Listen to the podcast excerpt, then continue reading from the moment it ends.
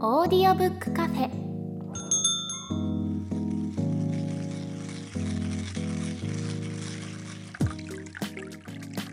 ここはオーディオブック好きが集まるカフェ。今日もカフェ常連でオーディオブックを長年使っている鳥居さんとエフタさんがお店にやってきたみたいです。というわけで本日のオーディオブックカフェ開店です。今回のおすすめオーディオブックは鳥居さんからということで早速鳥居さんおすすめ作品のご紹介をお願いします。はい。今回僕がご紹介するのは夏目漱石著こころをご紹介したいと思います。はい来た。はい。言わずと知れた明治大正の文豪ですよね、はい。その夏目漱石の代表作でもある長編小説こころになります。はいで夏目漱石知らない人はいないでしょうっていうふうに言いたいんですけどもう千円札の人じゃないんですよね。そうなんですよね。そうなんですよ。うん。すっかり忘れてたけど、今の子たちは夏目漱石どうなんですかね？知らないのかもしれないですね。う、ん。なるほど、高校の教科書に心が載ってるっていう話なので、うん、実際載ってましたよね。載ってたと思います。だからそこでみんな基本的には通ると思うんですけど、うん。逆に言うとそれまでは夏目漱石に触れる機会って現代においてはないんだなっていうふうにそっか、うん。うんまあでも高校生ぐらいに出会うのがちょうどいいんじゃないですかね。確かに。今回改めて心読んでみてそう思います、うん。はい。まあこれを中学生とかで読まれちゃうとちょっとなんか、うん。あまりにもませてるなっていうふうに思いますけどね。そう確かに。で、えっと、今回ご紹介しているその「心」っていうのはもともと朝日新聞に連載されていた小説だそうです。はい。で初版が1914年に出版されているので、えー来年で110年経ちますね。はあもうだいぶ長い。で読み継がれてるんですよねだから、この新潮文庫版っていうものは、えー2016年時点で発行部数が718万部を突破しているそうですね。すごいうん。なでもこれ逆に僕少ないなってちょっと思っちゃいました。こあそうですかんだけみんなが知ってて、うんみんなが読んできてる本で718万部しか出てないんだなっていうああそうですねなんかあれですよねでも絶対読んだことあるのは、まあうん教科書とか。うん。あとは多分こう試験の問題とかですよね多分大学受験のために現代文のさ、はいテストとか受けるじゃないですか、はいで心が出てきてはい。みたいな感じで、まあ、どっかしらパーツパーツでみんな読んだことあるみたいな感じだから、はい。うん、なんかもう取り立てて買おうと思わないのかもねああ、なるほど。読んだことある感じになっちゃう本第1位かもしれない日本のうん。そうなんですよ。だから日本で一番売れてる本でもあるそうですよ。のへえ夏目漱石の心うが。うんんだからなんかそのあたりもびっくりするなとともに内容自体はまあ多分皆さん触れてると思うんですけど3部構成になっていて、はい先生と私両親と私っていうのが上中ときて下に先生と遺書っていう3部構成なんですけどこの先生と遺書っていう部分が教科書によく載ってることが多いそうで、うん。多分だから皆さんここから読んでるはずなんですけど実はその冒頭部分が2つあるって話ですね。はい。エフタさんの高校の時もやっぱここの部分をしっかり読まれた感じでした？そうですね。あの K とうん先生との物語みたいな感じですよね、うん。うん、あの K の名台詞ね。はい。多分全員知ってんじゃないですか 日本人だって、はい、精神的に向上心のないものはバカだ。はい。これがあの流れた時マジ鳥肌立ちましたああの今回初めて投資で、はい。あの読んだというか聞いたんですけど、あ。はい。初めてこのセリフをうん。聞いた時にマジで鳥肌立ちました、きっと バルスみたいなもんですね。そうそうそうそう。本当そう。あれはでもみんな知ってるんじゃないですか？う。うん。んしかも2回出てきますしね。そう。あそれも意外でした。実はそんなに頻発するものではないんですよね、うん。あのセリフって。そうなんですよ。うん。だから1回目は K から先生に対して出てくるんですけど、2回目は先生が今度 K に対して言うそっていう。うなんですよまた残酷なタイミングでねね使うわけですようん。で結構問題文でさ絶対線引かれる部分だから、はい そういう意味でもあの記憶に残ってる人多いと思います、うん。しかもなんか印象に残りやすいですよね。うんこのフレーズって。不思議なことに。いや、そうなんですよね。だから、僕の時、高校の時は、なんかこの本を一冊も出題みたいな感じで、高校生の時に無理やりこう文庫を買わされて、えー。読まされるんですけど、まあ、多感な高校生の時期にこれ読まされてもみたいなとこあるじゃないですか。そうですね、多分登場人物がいくつぐらいなんだろ学う生っていう学生だからことなので大学生ぐらいですよねそうですね。多分ね、うん。うん。だからちょうどいいというかでもまだ早いかな。うん。だからやっぱりなんかあんまり多分いい印象を持ってない人って多いと思うんですよ、うんこの作品に対して。そうですね。全然爽やかな作品じゃないですからね。うん、でなんかお勉強お勉強してるような感じを印象を抱くと思うんですけど、はい。でもやっぱりなんか改めてオーディオブックみたいなもので今回この作品聞いてみたらどうなるんだろうっていうふうに思いながら選んでみてはい聞いてみたと思うんですけど、それを踏まえて全体の感想いかがでしたか？この年になって読み返してみて。ね。この年で、まあ僕もうすぐ40になる、こはいのタイミングで、この本を読んでみてどう思ったかですよね。いや、マジで、あの、先生には、もう腹立ってしょうがなかった。なるほど。なんかまあ、あの、すごく、でも分かるんですよ。だから同族嫌悪みたいなところもあるし、はい。だそういう感じですね。だから、こう、分かるんですよ。気持ちが分かるのも嫌だし、うんなんか、その、結局、あ、この、この感じになる時って、本当に自分の殻に閉じこもってる時だよなって思うんですよ。うん。すごく、なんていうんですかね、周りに相談もせず、あの、相手に聞きゃいいだけのことをはい。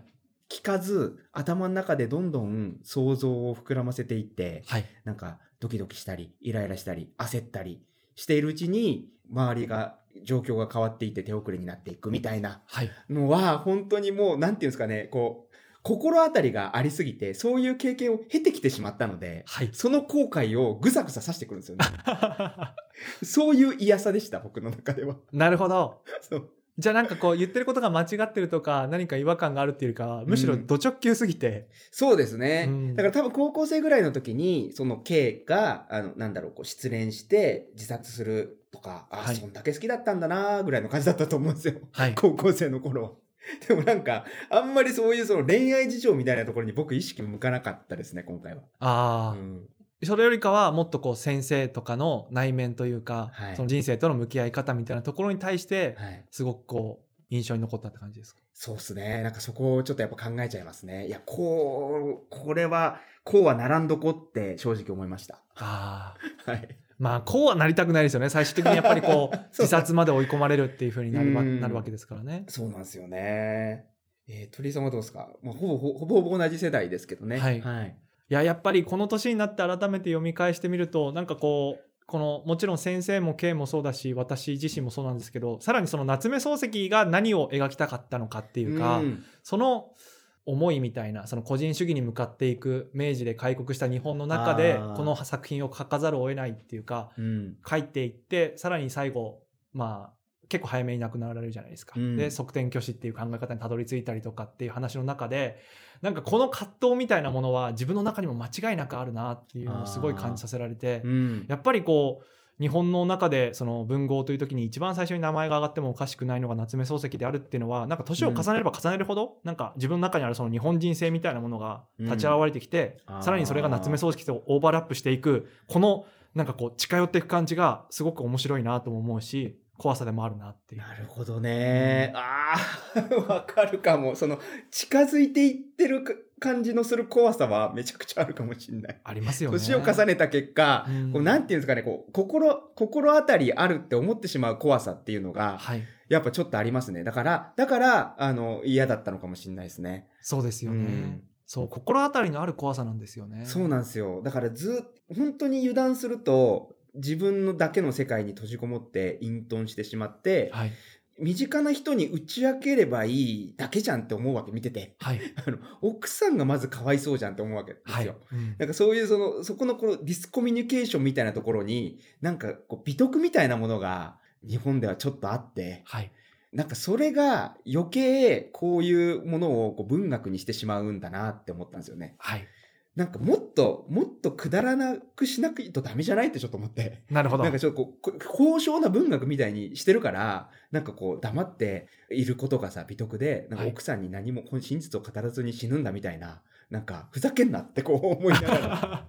なんかその自分の中の奥さんをこう美徳ね、綺麗にするために、本当にこう自分勝手に死ぬように見えるんですよ、僕は。はいなんかそれはなんか、こう違うんじゃないかな、みたいに、こう思う、思うという一方で、はい昔からやっぱそういうのが美徳だっていう感覚で育ってきたから、それをなんか、これが名作になる理由もなんとなく分かっちゃうというかね。はいそのそういうなんかそのこうシーソーで揺れてるというかはい。なんかその日本人っぽさでもありなんかこそこの日本人っぽさはなんか引き継ぎたくないなっていう感じもありみたいなはい。風に読んでました。いや、めちゃくちゃわかりますね。もらえますそれうん。だからなんかこれを受け入れたくないって思う自分と、これをなぜか美しいと思っちゃう自分とみたいな、その両面性みたいなものが同時に出てきてしまって、なんかどう読み解けばいいのかみたいなところに結構こう、グワングワンさせられるっていうか。なんか僕らの世代って割とその境目にいるような気もするんですよね。ああ、うん、なんかその夏目漱石というこれが一つの文学日本人のなんか美しさを体現してるみたいなはい。文脈も知ってるしでもなんかそれそうじゃないよねっていう感じの感覚が生まれてきた部分でもあるじゃないですか。はい。なんかその両方持ってるからなんか悩むっていう感じなのかもしれないです。でなんかやっぱりこう象徴的なのがやっぱりこう千円札から夏目漱石がいなくなるっていう時代を経て、はいや今の子たちは多分なんかこうなんていうんですかねもっとこう古典としてなんか 我々がこう「源氏物語」を見てこうなんかやっぱそういうのが現実今の時代には全くああいう関係性ありえないじゃないですか日本はい。において。うんみたいな、こうちょっと距離を置いて、いや、こんなんありえないでしょっていう感覚で見れるのと同じような感覚にもしかしたら、あの、若い世代の人たちはなっていくのかもしれないですね。うん。いや、なってくんですかね。そこ結構気になりますよね。なんか聞いてみたいですねなっていく気はしますけど、確かにそうですね。でも、今、20代の方にね、聞いても多分わかんないと思うんですよ。だから今20代の方が40代ぐらいになった時に、そうですよね。夏目漱石どう思うっていうのはちょっと聞いてみたいですね。うん確かに。でもなんか逆にむしろこの個人の孤独感みたいなものとか、はい真面目さとかその重たさ暗さみたいなものってうん。若い子の方がむしろ共感しなくもないんじゃないかまあ確かにその描かれ方とか、はい。その男女の感覚とか、うんそこから死を選ぶとかっていうところのその古典っぽさっていうのはあると思うんですけど、はい。その内に秘めてる孤独感みたいなものっていうのはなんかむしろどんどん深まってるような感じも僕は受けていてえー、なるほど。だから同じような態度には振る舞わないかもしれないけれども、ん悩みとしては似たようなものを抱えた結果なんか全然違うなんかうん。行動に出ちゃう可能性もなきにしもあらずだからこれを読んだ時にすごく自分の中にある孤独を描いてくれてるっていうふうに感じなくもないんじゃないかなっていうのは思ったりもしましたねああ、。そっか。確かにそうですね。ああ、でもなんかその辺の普遍、もっと普遍的な部分っていうところは、うんうん確かにあんのかもしれないですね。うん。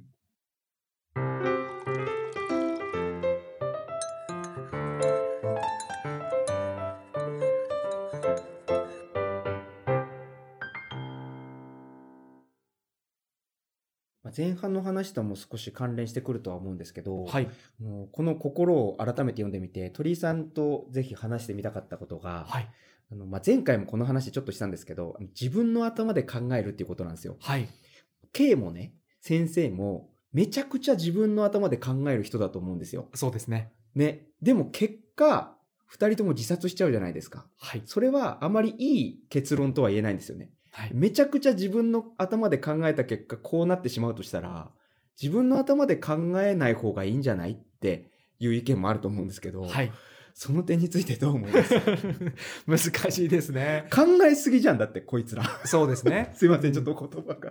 いやでも本当にそう思います。実際にあのそこまで自分でこじらせていくっていうか、うん。悩みを深めていく方向に思考をはい持ってってしまってるから、より他者に打ち明けられなくなってよりその自分で抱えていくっていうかその罪として背負っていくっていう方向を選んじゃってるからはい。なんかもう泥沼にはまってるような感じは受けますよね。うん。うん。でもなんだろうなそれさえもなんか受け入れていく必要はあるんだろうなっていうかおお。なんていうんですかねそれを抱えていくことの、うん、重要性みたいなものをすごく語ってくれてるような気はするんですよね。なるほど。はい。それ、その辺もう少し詳しく伺ってもいいですか？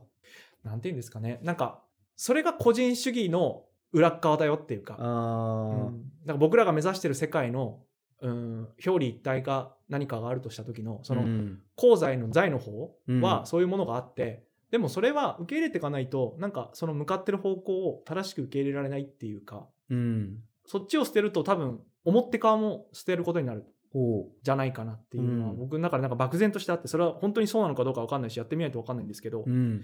だからここの苦しみから逃れちゃいけないような気はしてるんですよね。ああ、うんじゃあその、この心に書いてあるような葛藤はい、っていうものは、必要なものではあるよねって感じですか？そうですね、う。うんん。どうですか？そうですね。まあでも、確かに、じゃあ考えないで生きようっていう感じにはどうしても僕もならなくて。はい。だから、なんて言ったらいいんだろうな。やっぱり、想経が、まあ想像ですよ。はい想像なんですけど、やっぱり、理論が先に来ちゃうと、はい。あんまり良くないのかなって思ったんですよね。はい。なんか先に人間とはこういうものであるとか、はい。正しく生きるとはこういうものであるみたいなものが先に出来上がってしまうと、はい。なんかあのそれがすごく自分一人の時は割と実践しやすいというか、はい。まあ、K もそうだと思うんですけどあの学生であって働かなくてもよくてだからその自分のね食べるものを切り詰めたりとか、はい。貧相なところに住んだりとかそういうことをすることによって自分の体を痛めつけて自分のこう崇高な理想のもとに生きているような感じになれるんですよね。でもそれはなんか 僕らもわかるんだけど学生の頃の自分を思い出すとなんかそのねそういうのをちょっとこう楽しんでる自分とかもいるじゃないですか。はいなんかちょっと貧乏さを楽しむというか。はい。でも本当はマジでやばくなったら助けてもらえるって分かってるからそのそういうことできるんですよね。でなんかそうなった時にこう恋愛みたいなマジでアンコントローラブルな部分にぶち当たった時にはい。本当に理論って脆いなって思うんですよね。なるほど。うん。なんか僕自身もなんかすごくそういう経験が結構あるというかはい。なんか割とこうあ人生ってこういう風に考えて生きていくと正しいし楽なんじゃないか力が出るんじゃないかみたいな感じではい。こういろいろこういろんな本読んでこうその通りに実践したりとかしてちょっとうまくいってよーし頑張るねエネルギーも出てきたみたいな感じになるんですけど大抵それはあの環境的に整ってる時なだけであってはい。ちょっとでも体が重い病気をしたりとか腰がずっと痛いとか、はい。あのいつもずっとやってた仕事がなくなっちゃってちょっと金銭的な不安が出てきたみたいな時にはいもう。そんなんガラガラガラってなくなるんですよね。そうですね。でこうなんかしょぼって思っちゃって なんかこう理論しょぼって僕割という経験をこう重ねた結果先に理論をありきでそこに合わせて今の自分の思考をとか生活とかを説明しようとするとすげえドツボにはまるなっていう感じがするんですよね。うん。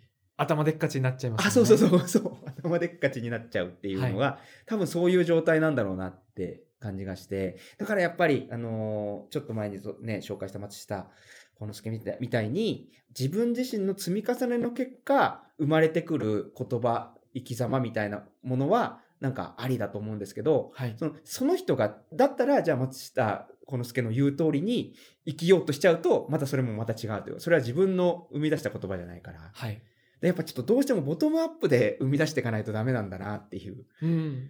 感じがしましたね。いや、本当ですよねう。んだからやっぱりこの心の中で描かれている登場人物、それは私も含めてで、もう3人の考え方の紡ぎ方みたいなものっていうのは、やっぱり僕らがどうしても陥りがちな部分、うん現代に生きてればこういうふうにどんどんドツボにはまっていくっていうある種の一つのモデル事例でもあるわけじゃないですか。確かに。それはなんかそれを描いてるからそうなってるのか僕らがこっちをトレースしてるのか分かんないですけど、はい。でもなんかそういうふうになりがちってことをあまりにもこう見事に本当だ。なんかこれが実話かのように描いてくれてることがある種救いでもあるなっていう確かにうんそこがこう夏目漱石の凄さなんだかなそうですね。いや、これはでも、なんかその話してたら、いや、これは読み継がれてほしいって今思い始めてます、ちょっと。そうですよね、うんその、あの、罪と罰もそうだけど、うんはい。頭がおかしくなっていく過程はい。がありありと書かれているはい。ものってマジで貴重だと思う。いや本当ですよね。罪と罰にすごい似てますよね。似てると思った。うん。本当これ、ラツコーリニコフじゃんってうん。思いながら見てました。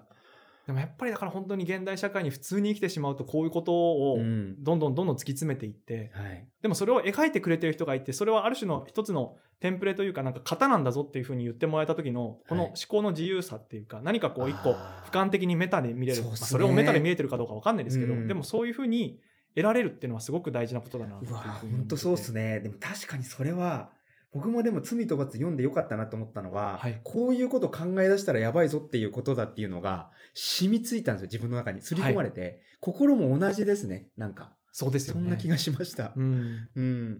だからやっぱこうやって自殺の連鎖しみたいな話とかも、うんその明治天皇から亡くなってみたはいいな話からの、で今だったらあれなんかこう自殺の中でメディアで語られるとそれにつられて死んでいく方がいるっていう話って、結構一般的な考え方じゃないですかでも当時はまだそういう考え方ってうん。なかったと思うんですよね、ウェルテル効果でしたっけ？なんかはい。そんな形でメディアに報道されると死んでいく人たちってでもいるよねみたいなことを夏目漱石は多分感じ取ったからそれうんを一つこの作品の中に込めてたりとかもしてなるほだどから。なんかある種人間の行動の流れみたいなものをうん先にこう感じ取ってそれをつぶさに描いてくれてるっていうのはうん。なんか僕らにいろんな警鐘を鳴らしてくれてるなっていや、そうですね。殉死っていう話がね、はい。乃木大将が、なんだ、その明治天皇が死んだっていうことをきっかけに、本当はずっといつ、こう、命を絶つかを悩んでたみたいな話で、それに、こう、乗っかって、多分先生もね、命を絶つわけなんだけれども、はい。実は、マジでそれはきっかけでしかなくて、はい。本当はこういうこうすっごく個人的なモヤモヤを抱えてましたっていうその内面をこうあそこまで細かく書くことによって、はい。なんだろうこうかっこよく死ぬっていうことをあえてこう否定してるような感じもしますね確かに。そうですよね、うん。うん。なんかだからその物物語の危うさみたいなのもちょっとこう感じるというか,、うん。その物語って乗っかっちゃうんじゃないですか。はい。なんか美しい物語を提示されるとすごく乗っかりたくなる感覚ってなんかありません？ありますすあります、ね。うん。だからそういう時にこうやっぱりそれの最悪の結果がまあだからこう殉死みたいなことになると思うんですけど、はい。でも僕らの日常の中にもなんかとかくこう分かりやすい物語を作ってそこに乗っかろうとしてしまう自分っているなと思っていて、うん。なんかそこをねすごく自制しなきゃなって思うんですよね。うん。なんか自分で物語作って、それがうまくいかないとものすごく苦しくなったりとかするし、はい。やっぱね、そこでなんかすごい思ったのが、奥さんの存在って、なんだろう、こう、遺書の前の段階では、はい結構、奥さんとあの私のコミュニケーションっていうのが結構出てきたりするじゃないですか。はいで、そこをなんかすごくおに思い立ったんですけど、奥さんって、本当にこう、わからないってずっと言うんですよ。はいあの、なぜ、ね、私の旦那が、先生ね、があんな風になってしまったのかがわからないんですって言うんですよ。はい本当かって思って、正直。うんずっと一緒にいて、だって一緒に住んでた K がね、同じ屋根の下で住んでた人とか自殺とかして、はいでも、そこに対して、もしかしたらみたいなことで、たま、ちょっと言っちゃう時あるんだけど、はいでも、しきりにわからないっていう態度を通すのが、なんか、すげえなって思ったんですよ。なるほどだからそこを、こう、なんていうんですかね、こう、わからないことをわからないままにしておく強さがあるなっていう感じがしたんですよ。はい先生はすっごい物語の中に生きてるじゃないですか、自分の中の。はいなんだけど、奥さんは、わからないままずっと一緒にいるじゃないですか。はいでそこをさ、想像いくらでもできるのに、なんかしないっていう、なんかそこがすごいなって思って、で、なんかこう、多分割と、この心の中でも、いわゆる女性性みたいなものが、なんかこう神秘的に描かれてるっていう部分はあると思うんですけど、はいなんかこう女性に振り回されてるみたいな構図になってるじゃないですか。うんでもなんかこう女性性みたいなものに神秘化してる何かが日本人にはあって、はい。なんかそのね、こう、わからないままにしとくっていう、こう物語にしないみたいなの、なんかちょっとかっこいいと思ったんですよね。なんか、ああかっこいいと思ったんですね。かっこいいと思って、なんかそう、うん奥さんみたいな生き方が今求められてんじゃないかああなるほど。そその踏み込みすぎないみたいな。そうなんですね。そうめちゃくちゃ大変じゃないですか。確かに。いや、わけ、何を考えてるかわかんない旦那と、それを想像しないで一緒に居続けるってものすごい短力じゃない。はい。いや、本当そうですよね。なんか、あの、僕、この今回、あの、心を紹介するっていう上で、はい。その、心をどう読むのかっていう本が出てるんですよね。お。それはなんかこう、いろんな知識人の方が、それぞれの心の感想とか批評とかをあ寄せ集めた本で、はいあの、東博樹さんとか、荻上チキさんとか、大沢正史さんとか、そういういろんな方が心をどう読んだかみたいな話をされてて、はい。で、なんかよく出てくるのは、結構言われてるらしいんですけど、これはもともと BL の物語だっていう話があって、だから、なるほど。私が先生に恋するところから始まる物語だじゃない限りは。は私はそんなに先生に執着するはずがない、う。ん。しかもそんな登場からああいう浜辺のシーンで始まるわけがないっていうところで、でもその私の純粋な先生に対する恋心を見たことによって先生が自分が K に恋をしてたってことに後から気づいていくっていう物語であるっていう、マジで？はい、っていう解釈もできなくはないよねって話が。語られていてではい。最終的にはその私と先生が出会ったことによって先生がその自己のマイノリティ性に気づきその自分の性認識みたいなものを発覚したことによっての自殺だったんじゃないかみたいな話の展開が一つあってそれは結構また面白い話だなっていうふうに思ってでこの三角関係の間に奥さんって入る余地ないじゃないですか。確かに。なんかこの入る余地のなさみたいなものを感じ取っていてつまり先生の中にある同性愛的なものを奥さんは感じ取っていてだからあえてそこに踏み込んでいかなかったみたいな部分ももしかしたらあるんじゃないのかなみたいな深読みもできるなって今聞いてて思ったんですけど。へえなるほどね。うんあ実際にこここう踏み込めないっていう確信があったからってことか。というか踏み込んで聞いちゃったら実はそうだったってなった時にもう関係破綻するじゃないですか。うん。だったら気づかないふりをしたまま異性愛としての旦那さんをずっと支え続けるっていうだからなんかある種そこの感じ取ってた嗅覚として感じ取ってた可能性もなきがしないなとか。やすごいっすね、うん。なんかそこまではちょっと思い至らなかったです。うん、うん。でもそれぐらい含みを持って書いてあるこの「心」っていう作品うん。のその多面性というかはい。多分それは今時代が変化してきてるからそういうふうに読み解こうっていうふうにしてる人たちが増えてるっていうのも大きいとは思うんですけど。確かに。そうですね。うん。あの時代今の時代だからこそすごくこう刺さるその読み方だなって今すごい思いましたね。はいうん。だからなんかその先生が私っていう若者と出会ったことによって自己のマイノリティ性を発見するっていうのは、うんなんか今の世の中にもいっぱいあるじゃないですか。なんかうん自分は実はマジョリティだと思ってたのにうんうん。意外とマイノリティだったっていうその発見みたいなものってでそこから感じ取られる孤独みたいなものってうんすごい大きな絶望なんだけど、うん。なんかそれをこう遺書として残していくというかそこと向き合って、でも最後死なざるを得ないみたいな、うんまあ、結論が合ってるかどうかは分からないしろはい。そことのなんか向き合う形みたいなものはうん割と僕すごい今の若い人たちの方がある向き合い方なんじゃないかな。なるほどなそっか。ああ、なるほどなでもなんかそこで向き合われない奥さんのことめっちゃ気になっちゃうな、俺。いやそうなんですよね。だからその奥さんの矜持というか、うん。うん気づいてるのか気づいてないか分かんないけどでも何かを察知した上でのその踏み込まなさっていうか、うん。なんかその、なんかその、最近やっぱりこう向き合うということがよく言われるじゃないですか。はい。向き合うことって大事だよ、自分とうん。みたいな。時に、こう本当に周りにいる人のことが無視されるのが気になるというか、うん。なんかこう向き合うっていうことができる環境が整えられてるってことは、はい。誰かが支えてくれてるっていうことなんだと思うんですよね。うん。なんかだからその先生がこう苦悩できるのも奥さんがいるからだと思うんですよね。うん。なんかもうちょっとなんかそういうところもこう含みで悩むというか自分の頭で考えるっていうところをもうちょっと模索していきたいなっていう感じがしました。なんか今の話を聞いていて。そうですよね、うん。だからなんかこう無理に踏み込んでこないその向き合ってこない人の存在のおかげで考えられてる自分がいるみたいな、うん。その気づきみたいなところもあると思うしなんかうんあまりにもこう向き合うとか対話みたいなものが今すごく言われすぎてるがゆえの、うん。ちょっと暑苦しいじゃないですか。なるほど。実は本当に横にちょんっているぐらいの方がうん考えが深まるっていうかねそう心落ち着くみたいな。なことはあったりしますからね。だからこうそしてこうやっぱちょんと入れる人の凄さっていうところがそうそう。なんかそう思います。大事ですよね。そうなんかやっぱああいいっすね。やっぱこういろんなことまだまだ考えさせられるんだなこの作品からって今思いました、いや本当に今読み返してみるとめちゃくちゃ発見の多い作品ではありますよね。いやこれ10年おきに読んでみたい、ね。確かに。確かにこれ。さて本日も閉店が近づいているみたいです。このカフェではあなたからの感想や質問おすすめのオーディオブックなどお便りをお待ちしてます。